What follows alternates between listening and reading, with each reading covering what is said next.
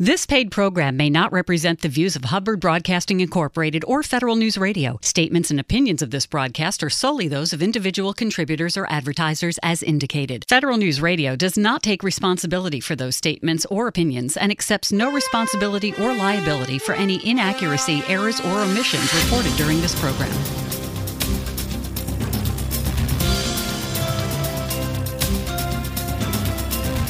Welcome to the Business of Government Hour a conversation about management with a government executive who is changing the way government does business. The Business of Government Hour is produced by the IBM Center for the Business of Government, which was created in 1998 to encourage discussion and research into new approaches to improving government effectiveness.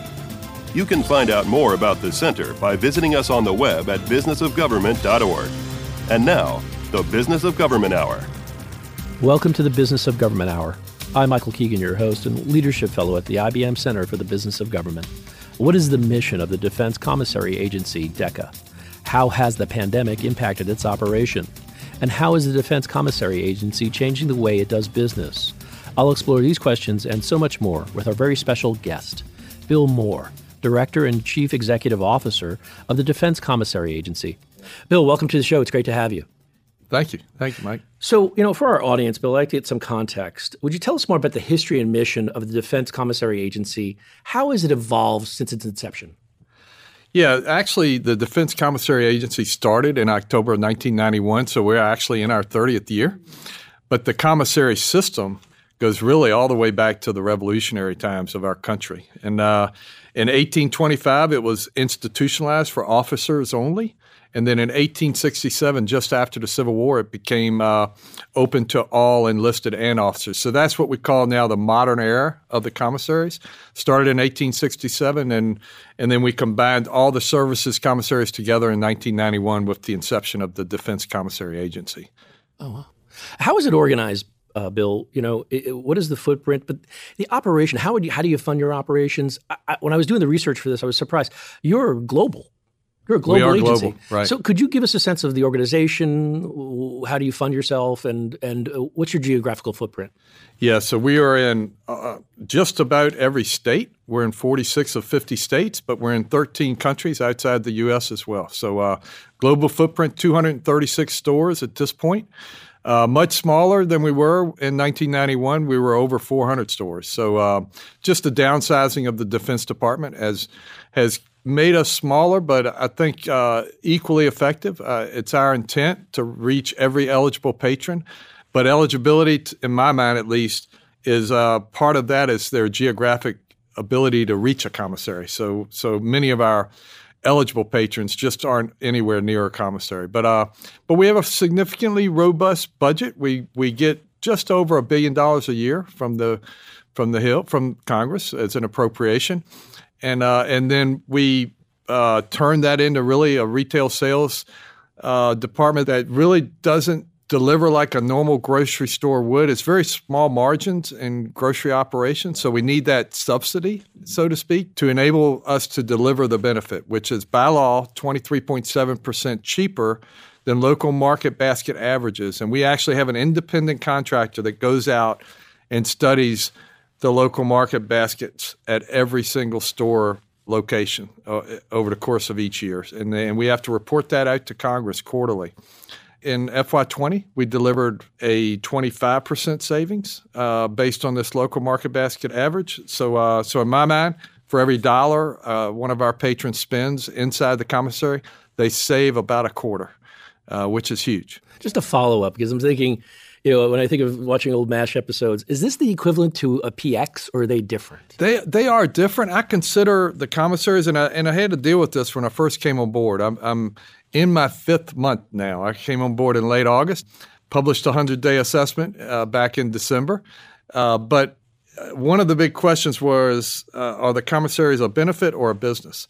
We are a benefit, and really our patrons consider us one of their most vital benefits behind healthcare and their pay uh, and they love the commissaries. So we are a benefit, but in order to deliver it efficiently, we have to operate like a business. The exchanges are a little bit different. They are a service, really, of convenience for our basically the same patrons. Uh, and they're able to offer their services at, at, usually lower prices than you can get outside the gate, but they have no uh, no statutory requirement or responsibility there.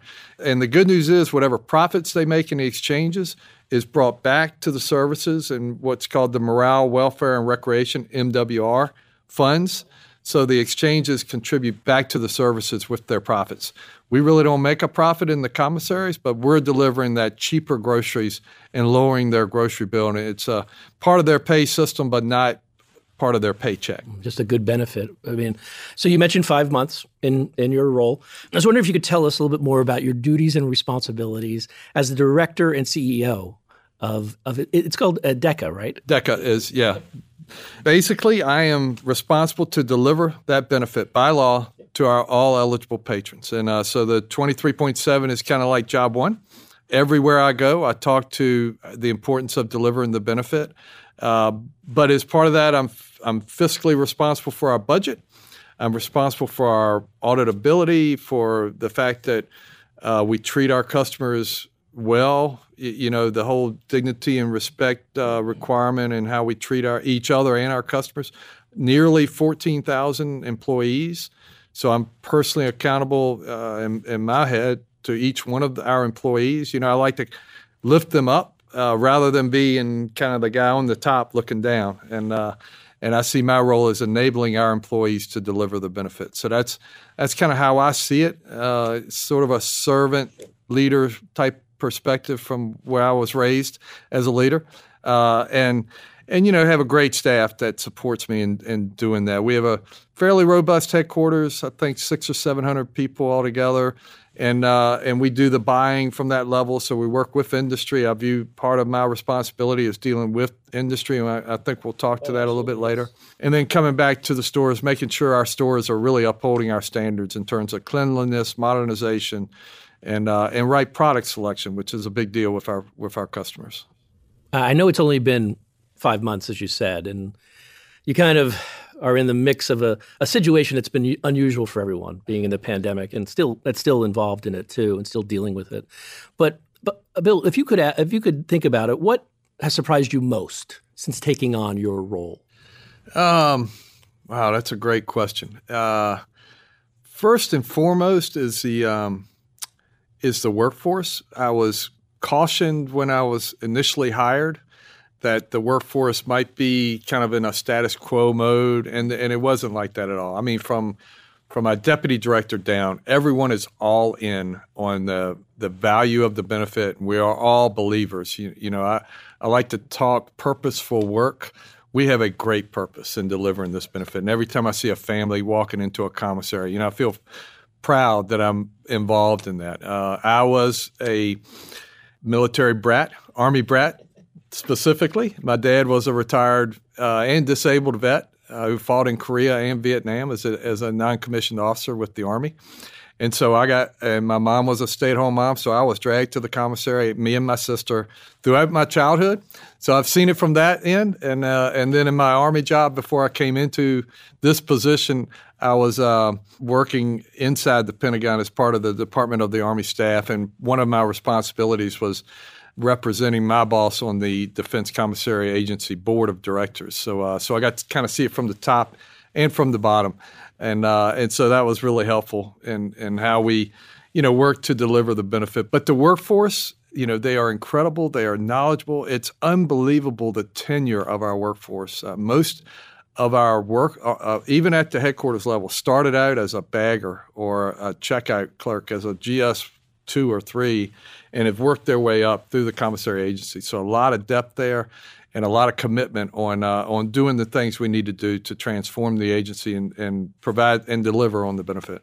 Let me add one other aspect of what surprised me most in taking the job. I mean, the workforce has been awesome, but uh, but the other aspect that surprised me was the um, our young service members not enjoying the benefit of the commissary. There's a perception, for one, that it's just not cool.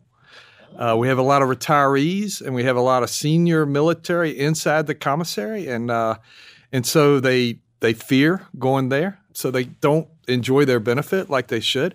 And the second aspect, this generation, like it or not, convenience matters to this generation. Their time is so important to them.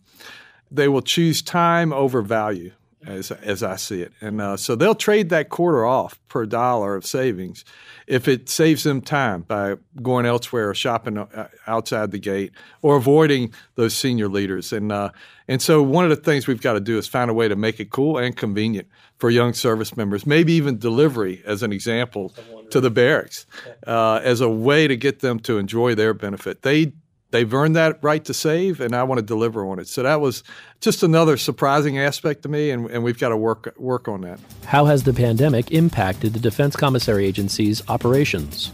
I will ask its director and CEO, Bill Moore, when our conversation continues on the Business of Government Hour.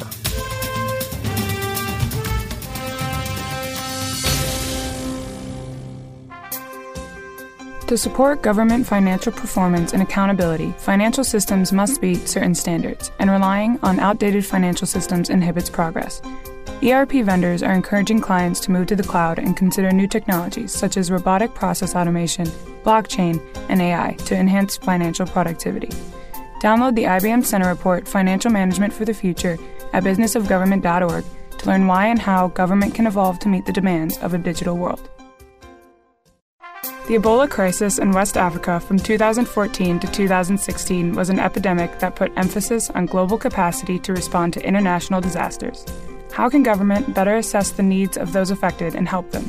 The IBM Center report, Responding to Global Health Crisis by Professor Jennifer Widner, breaks down the U.S. response to the Ebola crisis and provides insights on lessons learned that may aid the government responses in the future.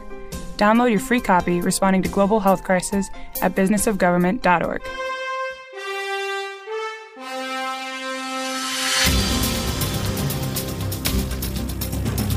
Welcome back to the Business of Government Hour. I'm Michael Keegan, your host, and our guest today is Bill Moore, Director and Chief Executive Officer at the Defense Commissary Agency. So, uh, Bill, would you outline for us the strategic vision and key priorities for realizing that vision for the Defense Commissary Agency? What is it?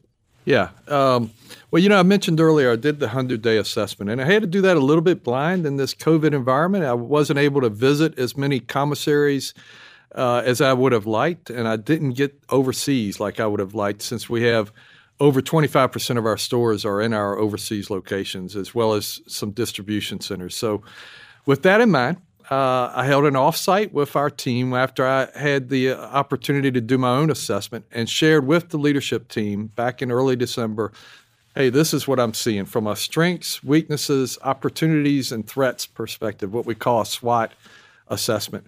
And uh, and when I did that, the team gave me with their depth, they gave me some really great points to uh, add or delete out of my personal assessment.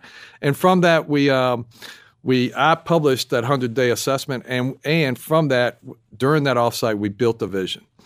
And uh, this vision, uh, because I wasn't comfortable with the old vision, that it was about six or seven years old, and it just needed to be freshened up. And it and to me, it didn't meet what I would define as a purpose of a vision. I want us to set an aim point. You know, what are we looking for? I met with many stakeholders after I was publicly announced back in July, from industry to retirees, just plain shoppers, to stakeholders within the building, service members themselves, uh, and the board of directors, and and they all seem to have a different perspective on what DECA should be. So, so I knew it was important to define that vision. So, and we came up with it. I have since socialized it with these stakeholders and, and achieved, I think, their buy in, but we'll see on that. But I published the vision in, in December, uh, and it went public just a few weeks ago. But uh, let me recite it to you, if you don't mind. To be the grocery provider of choice for our eligible patrons, delivering a vital benefit exclusively for our military community and their families. You know, it's almost like a private club, so to speak, in that you've got to earn your right to shop there. Mm-hmm and you've got to offer your service to the nation to be able to, to enjoy this benefit. So I wanted to capture that, the exclusive aspect, but I also want to be the grocery store of choice. And, and with that comes a whole host of priorities. You know, you asked about that, but first and foremost, it has to be a safe place for them to shop. And I think we demonstrated with COVID that we can be safer than your normal grocery store. And it's so it's safe. Second of all, it's got to have what you want to buy I ended up from that vision creating six lines of effort, strategic lines of effort that we are attacking now. The number one, and where we get the most criticism from our customers, is the supply chain. There are many ways to measure this, but in the end, it's all about are the products they desire to buy on the shelf or not. Uh, COVID has been very difficult on the supply chain for everybody, and uh, and for us, we went from about a two or three percent out of stock to really ranging somewhere around ten percent, and often it was it was product that really needed to be on the shelf. So we're we're working hard on that, but that number one line of effort is getting improving our supply chain. The U.S. supply chain, for me as an as an old Army logistician, supply chain is sort of my comfort zone. But frankly, the U.S. supply chain is convoluted for DECA. We don't have a lot of control of some of the links inside that supply chain. I'm not used to that as an Army logistician, and I'd like to fix that. Um, not sure we'll be able to fix it as well as I'd like, but that's okay. Uh, we we will improve it uh, either way, and hopefully we'll have more control and or at least accountability for every link in the supply chain. So that was our first priority behind safety. The second one is is getting e-commerce across the finish line. Uh, I, I, was bragging back in November and December that I had doubled the number of stores we offer what we call click to go or curbside delivery or service, excuse me. Um, and we went from five stores to 10 stores. Now we're up to 11. But 11, you know, and it sounds great until I finished that, that point. It's 11 now of 236. So it's nowhere near where it needs to be. So we're, uh, we're doing what I call breaking glass there a bit. We are looking at really interesting commercial options to where we can leap ahead like every other retailer really has in, in the COVID environment. The grocery industry is now at about 11% of sales being through e commerce. Back in May, I was reading an article written back in May of 2020 when we were already in COVID, where that was the target for 2025 of where the grocery industry would be. So we are we are accelerating at a dramatic speed in terms of how our patrons are buying their groceries. Uh, so we've got to we've got to deliver on that. That's a convenience and it's a safety factor. People don't want to go come in the store, and uh, so we are working that as part of the e-commerce. And I've added delivery in there as well. I would like to at least be able to deliver on base if possible, and uh, you know, like the grocery stores do today. Uh, you know, pick your competitor, Kroger or Walmart, I mean, you can pick your delivery means. You you know, you want Uber Eats, or if I could, I would love to be able to hire veterans-owned businesses to do that. But uh, but I would I do believe it'll be a third-party thing between the the customer themselves and the delivery mode that they end up with. And uh, and I'm hoping there's opportunity there for veterans to have a business and meet the need of our patrons. So we're working that pretty hard under this e-commerce line of effort. Third priority is uh, what I call patron focus. I mean, we've got to deliver premier customer service. I mean, you, you know, the customer is king, and and I felt like we're kind of there, but kind of not. And I just want to make sure we've set clear standards of how we treat our customers and what we do. And it comes back to you know that line of effort one and what products we offer. So we're working at pretty hard in that third line of effort. The fourth is demand creation. One of the reasons I was hired is that the commissary agency has had declining revenue really going all the way back to 2012. So we're in like eight years of declining revenue from a high of $6 billion in uh, 2012 to 4.5 billion in 2019 and we matched that and covid actually contributed. The panic buying of march and april kind of kept us above. So we didn't decline in 2020 we were better by a half a percent a little bit behind the grocery industry overall because there was much growth in the grocery industry in, in 2020. But uh, so we might have still lost a little share, but we were on the plus side. Uh, but that said, we've got to find a better way to deliver on uh, on demand creation and deliver on our revenue. Like I said, every dollar we get in sales is a quarter that I feel we've delivered in benefit. So if we increase sales, we increase our benefit delivery and uh, and back to our vision. So so that's another important priority. The final two lines of effort really facilities modernization. I just want to make sure our facilities are clean and modern and uh, and really IT enabled. And then the last is our is our workforce. I mean, I want to take care of our people. I want to give them the skill sets they desire and need in order to operate in this in this transformed commissary agency going to the future. So I want to make sure we are ahead of the ball in uh, in delivering good training and engaging with our employees. So that that's our priorities. Wonderful. You know, in your response, you kind of highlighted a number of of trends and drivers within the industry you find yourself in, and so I'd like to sort of elaborate. Are there, if you could, specific internal drivers within the DoD, if you will, or in the services, or and or external trends that sort of informed and shaped your vision? Yeah, the uh, the external trends. I mean, the grocery industry and the entire retail industry is just changing so quickly, you know, and, and we've got to be on that bandwagon. I, I think I'll talk to it a little bit later, but our IT, oh, yes. we're in the midst of this transformation of our IT. We're going to an enterprise business system called EBS, and uh, and we cannot modernize our commissaries without having a modern IT system that from the supply chain and how we buy product to the point of sale itself and how we deliver the benefit to the customer. So, um, so that's a big push that then enables things like e-commerce, which is where the industry's headed, and delivery. You know, when I did that offsite, I talked to the old Wayne Gretzky. You know, I don't skate where the puck is; I skate to where the puck's going. And uh, and I talked to our team about we've got to go where the puck is going, and uh, and so they're kind of all in, and that's chasing those external trends. And uh, and with that comes innovation as well on product. It's it's strange in certain categories we are like first to market, and we get a company's new innovative product on the shelf very quickly. In other categories, we don't, and uh, and I want to make sure we stay ahead of that and and can deliver on those new products that that may have a nationwide marketing going on, and then our customers are like, "Hey, where's this new product?" And I want us to get ahead of that as well in terms of external trends. Internally, our customer base is evolving. Our, you know, uh, like it or not, but our retirees are getting older. Some of them are passing away. So, you know, looking at our potential customers, we rely very heavily on our retirees. They they love their benefit. The young service members that I mentioned earlier, uh, if they even understand it, yeah. they opt out, so to speak. And uh, and I want to first of all educate the young service members and their families on just how great a benefit it is, and then find a way that delivers it in a way that they're comfortable with in terms of convenience, uh, while we satisfy those retirees and their family members. And uh, and in 2020 we added. Congress was great. They opened the door of the commissaries to disabled vets. So if you have any service related disability, whether you're retired or not, you can now shop at the commissary.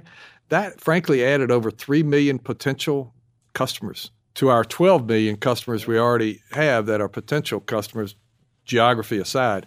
But they're having tough times getting access, especially in a COVID environment. They don't know how to get on base. Some of my dad's old buddies, non retirees, but they fought in Vietnam and are disabled.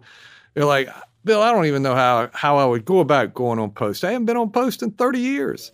You know, so we've got to find a way to reach that group and uh, and open the door for them and welcome them in. And uh, so I think that'll help grow, kind of grow our customer base, and we deliver the benefit now that they are eligible to to enjoy. But then again, they've got to make the choice. So we we've been talking about it briefly, but I want to get head on right into it. And the pandemic. Yeah. How has um, the COVID 19 pandemic impacted your operations? And more importantly, maybe you can tell us how specifically, both from an operational standpoint at the bricks and mortar, but anything else you've done because of this situation? Yeah, it's been tough on everyone. You know, uh, really tough on what I call our frontline commissary workers. Uh, early on, some commissaries were even shut down very early on because of the risks involved. And uh, and this was before my time, but DoD decided that commissary operations were a mission critical function at the installation level, and it was all about creating a safe place for our, our patrons to be able to shop during the pandemic.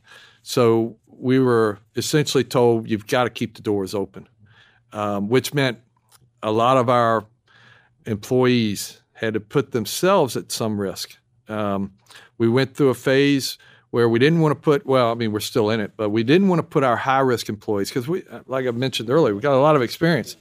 And these high risk employees that either have a medical issue or uh, an age issue according to the cdc guidelines we uh, we frankly sent them home on weather and safety leave in order to protect them, and we were given the authority to hire temporary workers uh, to come in and backfill those uh, employees that were high risk. But that allowed us to keep our doors open. Cost us a lot. I mean, we're somewhere in the neighborhood of forty million dollars to where we've had to spend uh, additional dollars just to stay, keep our doors open. Uh, that's okay. The CARES Act helped us out. They got us a little over 30 million. Uh, but beyond that, we're kind of eating the cost. Uh, and we're working our way through that. I mean, it's just part of the business operation. But um, but we did that. We we installed plexiglass. We uh, ensure masks are being worn inside the stores. I mean, we are doing everything we can to ensure safe operation. Whenever we have a positive, we do deep cleaning every night across the commissaries, and um, which does mitigate the effects of a positive. Uh, frankly, the number of positives within our employees is very low, and has remained low. You know, if I can knock on wood, I would. Uh, but every day, it's it's you know a little scary, and and uh, and where you know we had back in November, December, we had a steep incline in cases, and it was just all the people shopping. That's a big selling period for all of retail, including grocery and we had a spike in cases. That's come down a little bit, but uh, you know, every day I pray it'll stay down, and uh, and we've got great, I think, procedures in place that whenever we do have a positive case, we can make sure there's no risk to our customers or other employees as we continue to deliver on the benefit. So it's um it's affected our operations significantly. I'd like love to get us over the finish line. I didn't mention supply chain, but a lot of products. We went from about a 90% fill rate on what we ordered to get into stores down to below 50% there for a while because of many of our suppliers couldn't keep their manufacturing plants open. And uh, so there was all and there was competing demands outside the gate just not enough product to go around.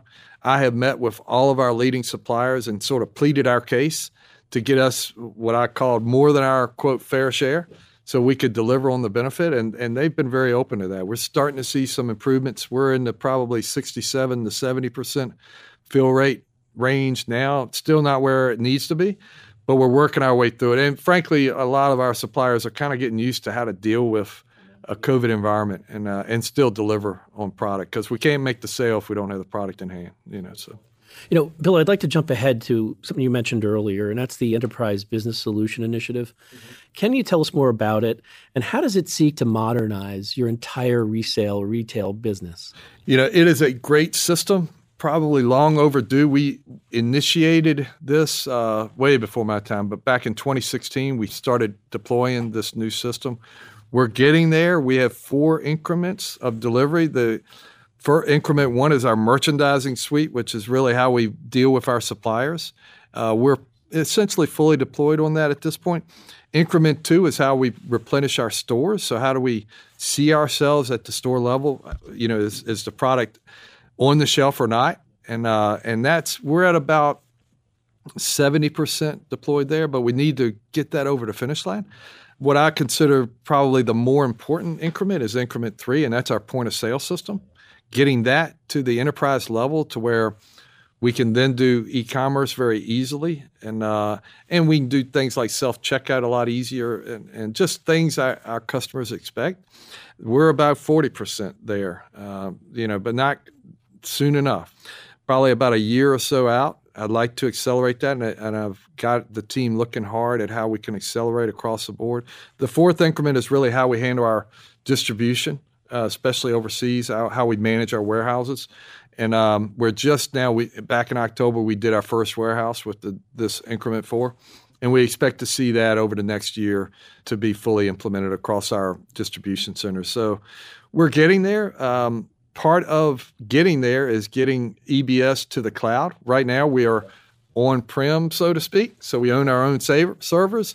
And that sounds great, um, but it's not so great. I mean, I, I in my in my past job working inside the army, I was responsible for the army's logistics IT and led our efforts to migrate to the cloud because there were so many benefits there. I, I became a believer in the cloud during that time frame. Uh, it creates much easier ways for us to modernize our IT, to protect it in terms of a cyber that which was a bit counterintuitive to me, but it, it is safer on the cloud and uh, and it just allows for us to host it in a cheaper but more effective way. So, uh, so I'm a big cloud advocate, and and part of getting EBS accelerated is going to be getting to the cloud and doing other aspects that we hadn't really uh, investigated very well before I got on board. Uh, you know, I want to pick my words carefully. Sure. We looked at it.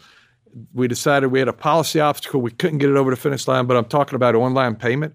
We have got, uh, you know, and I've told the Department of Defense leaders that I work for, we cannot be a 21st century retailer without online payment. It's just not feasible.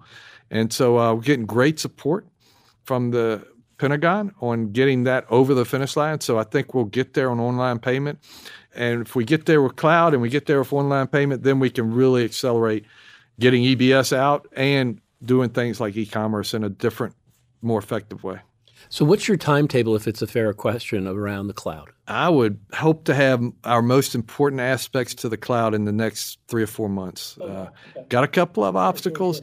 We uh, like it or not, we're part of the Department of Defense Information Network, what is commonly referred to as the DoDIN. Uh, we are probably the only retail, don't quote me on that, but I think we're the only retail commercial entity that is actually has to operate within all these constraints of cybersecurity inside the DoD information network. And we have an obligation to protect our patrons and, uh, and their privacy information. So it's a unique challenge, but we're doing, I think, pretty well.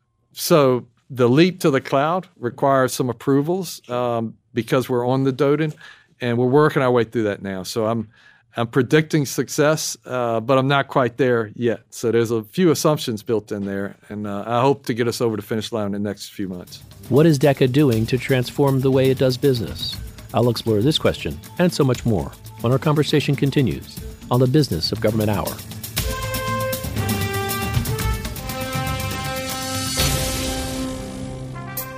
How does an agency decide upon and implement a performance management framework that will be successful for their specific administration?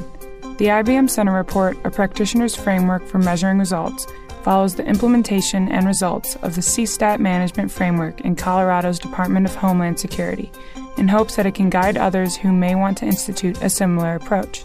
Download a practitioner's framework for measuring results by Melissa Wavelet on businessofgovernment.org today. Agile methodology has allowed for agencies to keep up with the growing demands for fast response to problem solving. The Opportunity Project, TOP, serves as a catalyst in adapting agile techniques to solve complex agency mission problems. TOP works with federal agencies to identify challenges and facilitate iterative approaches in response. In the IBM Center report, Agile Problem Solving in Government, Joel Gurin and Katarina Rebello discuss the factors of success involved in TOP. Download your free copy today at businessofgovernment.org.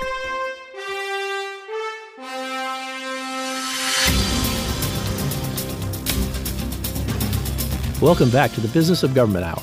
I'm Michael Keegan, your host, and our guest today is Bill Moore, Director and Chief Executive Officer at the Defense Commissary Agency.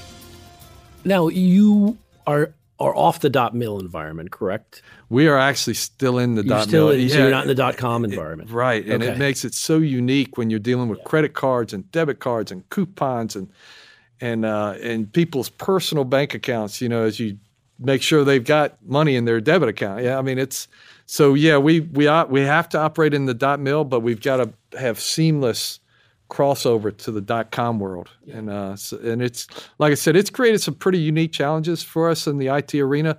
But uh, but I'm really proud of the way the staff has found ways to maneuver in that space and, and meet the needs of our patrons. They you know they want if they want to use their debit card, I want to make sure they can. Will you ever move from the dot mil environment? Is that is that something that's in the horizon on the horizon? You know, I, I, I would never say never, but it'll be it'll be difficult because of uh, having to validate the eligibility of each customer. We use their common access card.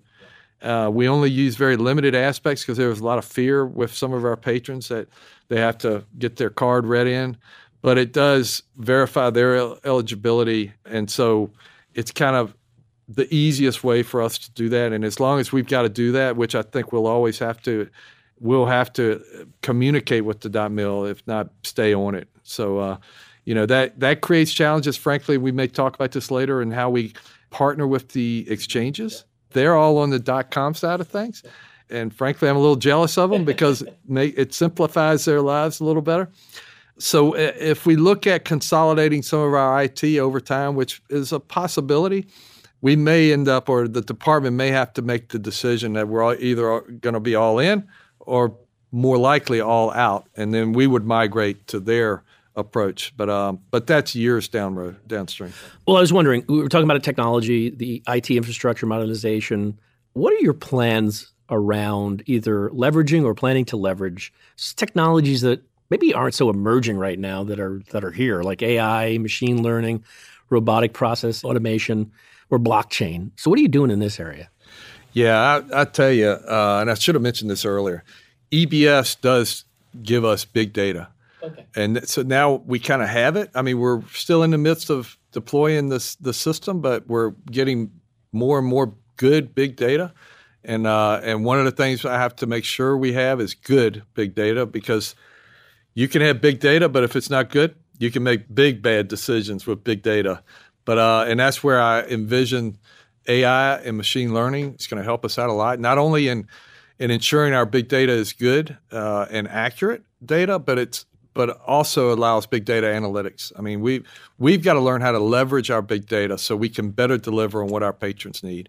So I see a great future as we take on AI and start to study because it's really too much for a human to do. Uh, we have an analytics group at, at DECA, but it is really tough to to get into the weeds of big data without some help from an AI perspective. So I envision us to leverage that as we move forward, and that'll help us choose better products and deliver uh, on, on our patrons' expectations in a much better way moving forward. Besides big data, are you using analytics right now to understand your customer base? We are. Yeah. Yeah. yeah. Uh, and you know, like the what the retirees desire, vice what a young service member. We have this uh, your everyday savings program, and we're targeting that to young service members. You know, I think about back when I was a kid and my dad was like a a staff sergeant, we had very little buying power. So the commissary benefit was much more, the value of the benefit was much greater. I'm trying to figure out how, how I quantify that in some respect. But years later, when he was a retired NCO with the kids are grown and he had a lot more buying power, he really didn't need to shop anymore, but he still did uh, because he still liked saving the money. But with young service members in this Your Everyday Savings program, it allows us to target – the products they need and that they're buying. You know, pick diapers as an easy example. Uh, we can offer additional savings there. We use things like big data analytics that help us figure out, you know, what are the products they, they need and desire, and then how do we price it appropriately to where it maximizes the value of their benefit. You mentioned earlier, Bill, the the collaboration with the exchanges. Um, how is it working? What more needs to be done? Yeah, you know, there was this huge push to consolidate uh, the commissaries with the three exchanges. You know, and they're three very different exchanges. You have AAFES, the Army Air Force uh, exchange system. So Army and Air Force already combined. You had NEXCOM, the Navy exchange. AAFES run by Tom Shull. A, uh, NEXCOM run by Rear, Rear Admiral retired Rob Bianchi, uh, who do had it as the uh, commissary director there for a couple of years. And then finally, uh, Cindy Whitman Lacey is the she is the CEO of the Marine Corps Exchange. You know, a little bit smaller, but uh, but still very important. And, and those commissary, I mean, those exchanges are very different.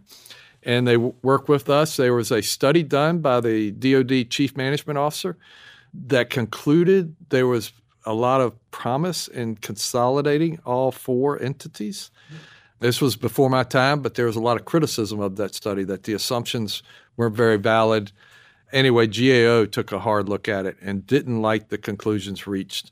And, and frankly, in this year's NDAA, this year's uh, authorization bill, Congress asked us to redo the study, which is now underway, and uh, we've got to deliver that sometime in the next few months. That re-looks at consolidation.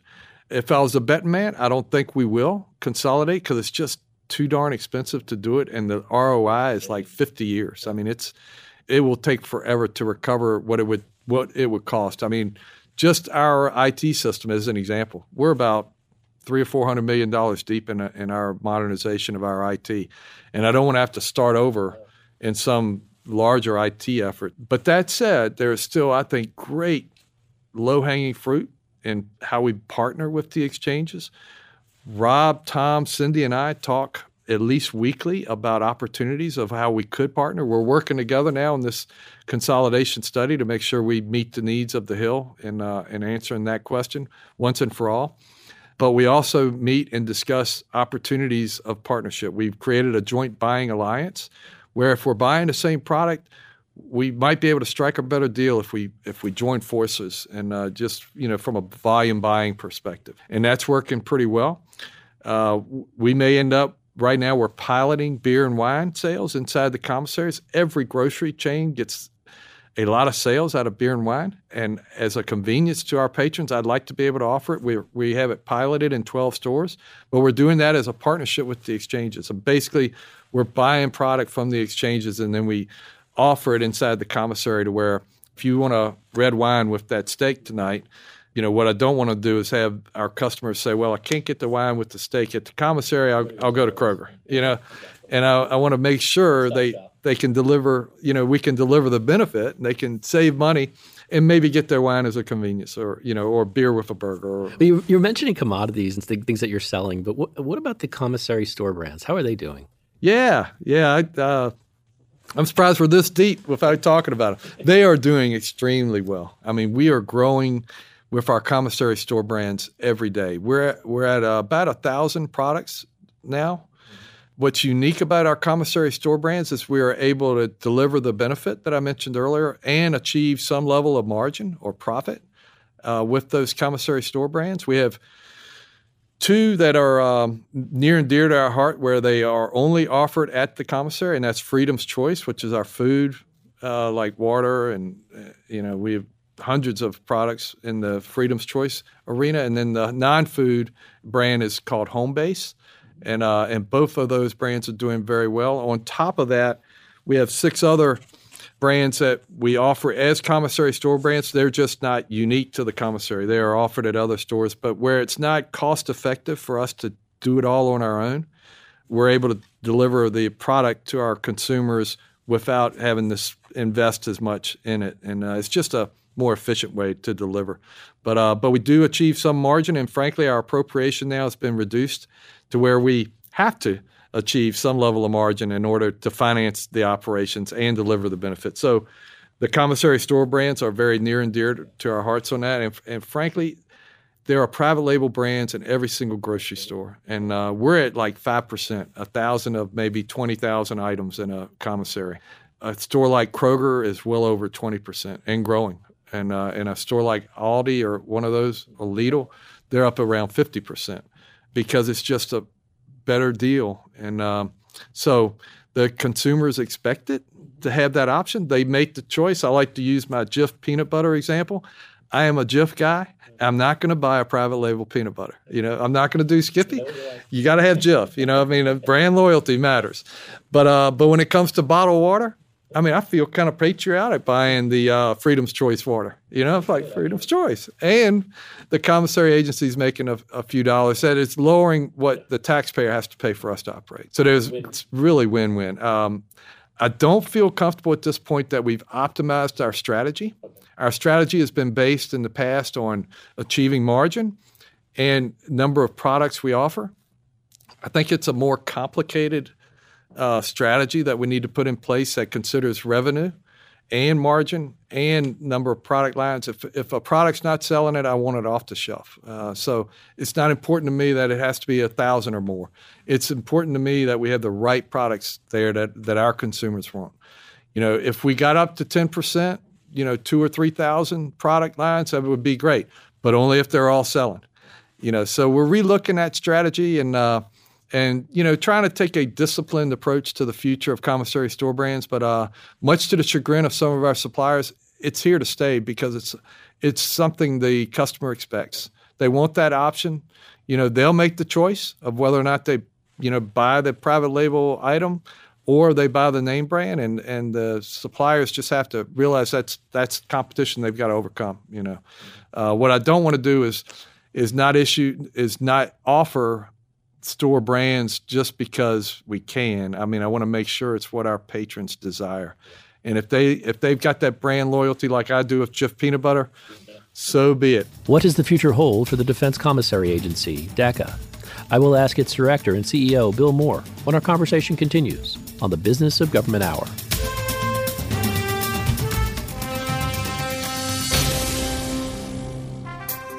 How can government best use big data to transform decision making, public services delivery, and communication? The IBM Center report Integrating Big Data and Thick Data to Transform Public Services Delivery by Yuen Yuen Ang presents five recommendations for public managers introducing the concept of mixed analytics, urging thick data, meaning qualitative information about users, to be presented alongside big data to improve government decision making.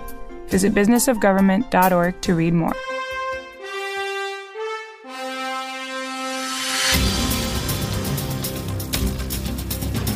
Welcome back to the Business of Government Hour. I'm Michael Keegan, your host, and our guest today is Bill Moore, Director and Chief Executive Officer at the Defense Commissary Agency. Well, I want to talk about collaboration and partnerships first. Yeah. And, and so, Bill, how are you leveraging, and you've alluded to the exchanges, but how are you leveraging partnership and collaboration with the private sector, if you are at all, and I, be- I believe you are, to improve your operations? One of the criticisms, and again, I need to be careful on this, but uh, DECA had kind of gotten away from collaborating with industry partners. Um, it was a very conservative approach, and there was some worry that um, you, you, know that it wasn't as ethical as it should be, and, uh, and, frankly, you know, we are linked to our suppliers. I mean, we we are dependent on them, and in my opinion, we've got to collaborate with them. They, you know, they can help us properly market product and uh, and reach our consumers in ways that we can't just because of the rules and policies we have to live by. So I've made an express effort to reach out. I've met, we call them listening sessions, but uh, since November, I've met with all of our top suppliers, uh, the top 25 or so, and let them tell me, you know, what's working, what isn't.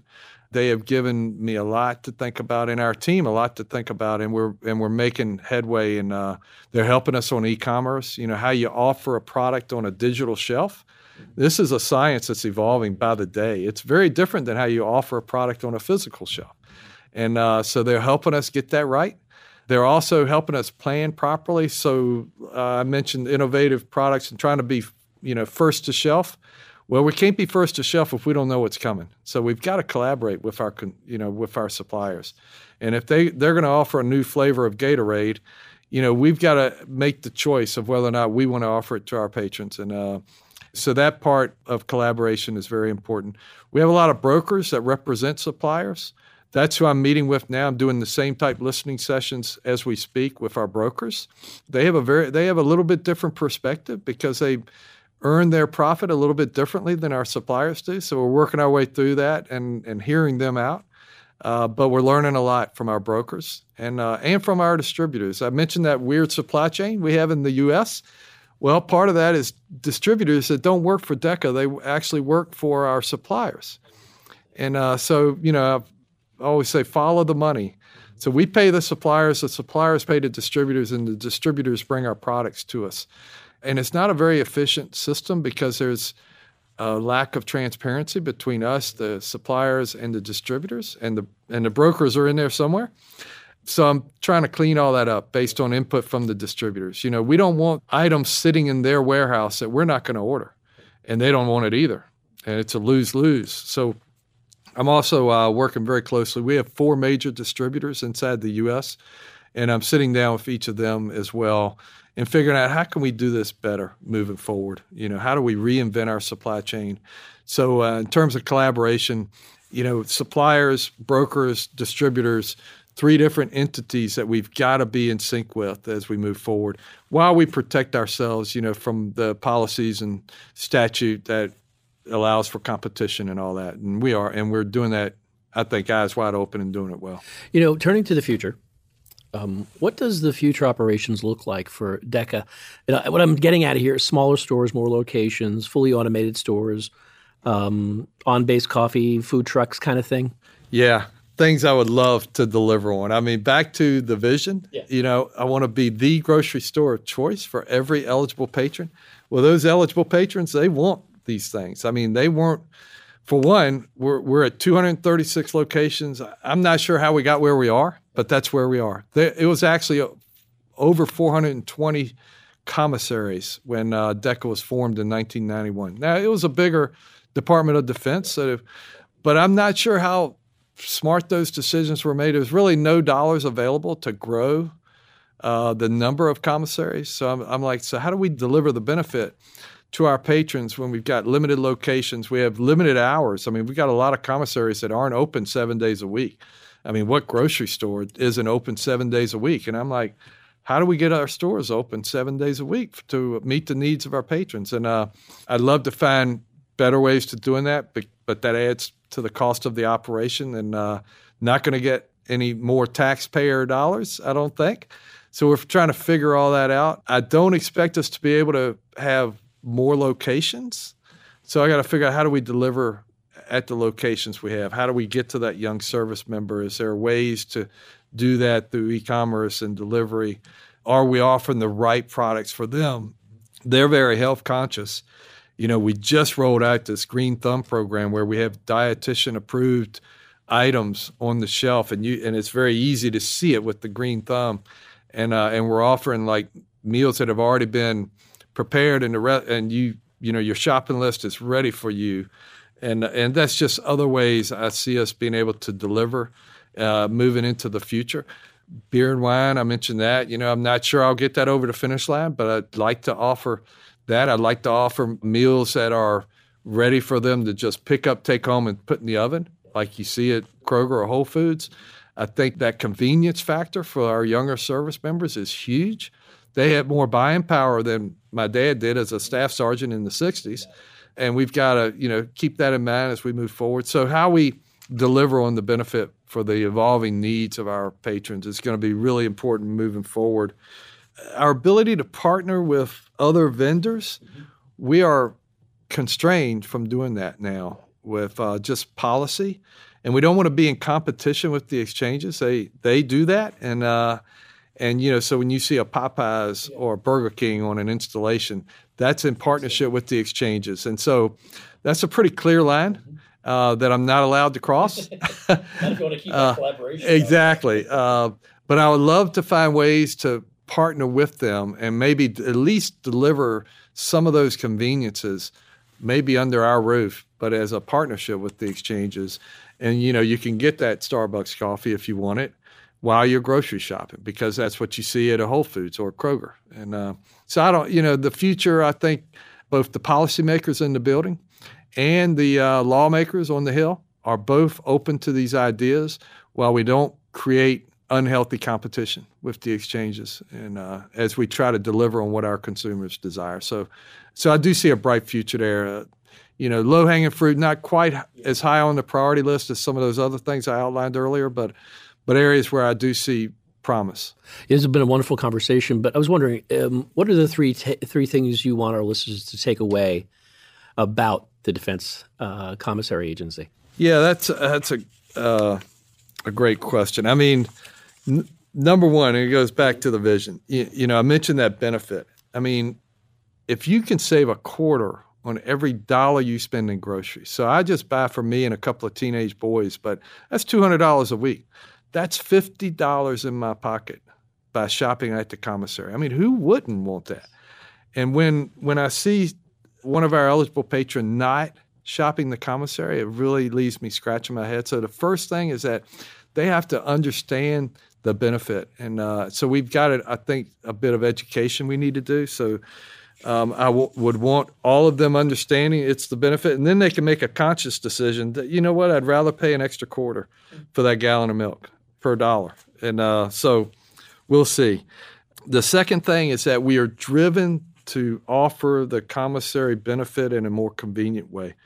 So we are going to get there on e-commerce, and and I think we'll get there on delivery as well. That probably through a third party, but at least offer it.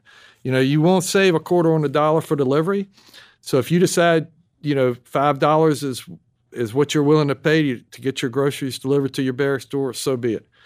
You know, uh, my son actually wanted a sandwich one night, and it was just a two miles down the road and he says, Dad, we can Grubhub this and uh, it can be delivered right to the front door. He says, Let's try it. It's so cool.